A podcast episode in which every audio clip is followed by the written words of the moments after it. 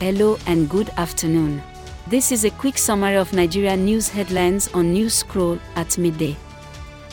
Visit app dot newscroll dot info and you can leave your opinions, ask questions, and share your knowledge with the growing community.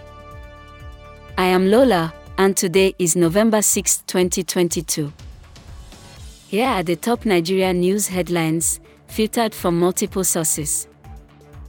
Nigerian-born Amanda Azubuike has encouraged Nigerians who have a passion for joining the United States Army to contact her.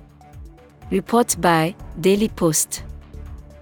Number two, police autopsy confirms Davido's son died from drowning.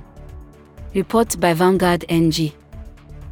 Our final three headlines are as reported by Peoples Gazette, Green Reporters, and Graphic Online.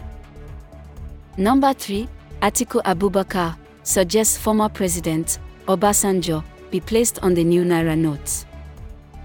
four. The federal government insists A S U will not be paid for days or months not working. five. ECOWAS hands over joint Ekokun from border post to Nigeria and Cameroon. This rounds up midday headlines from Newscroll. Visit app dot newscroll dot info to share your opinions.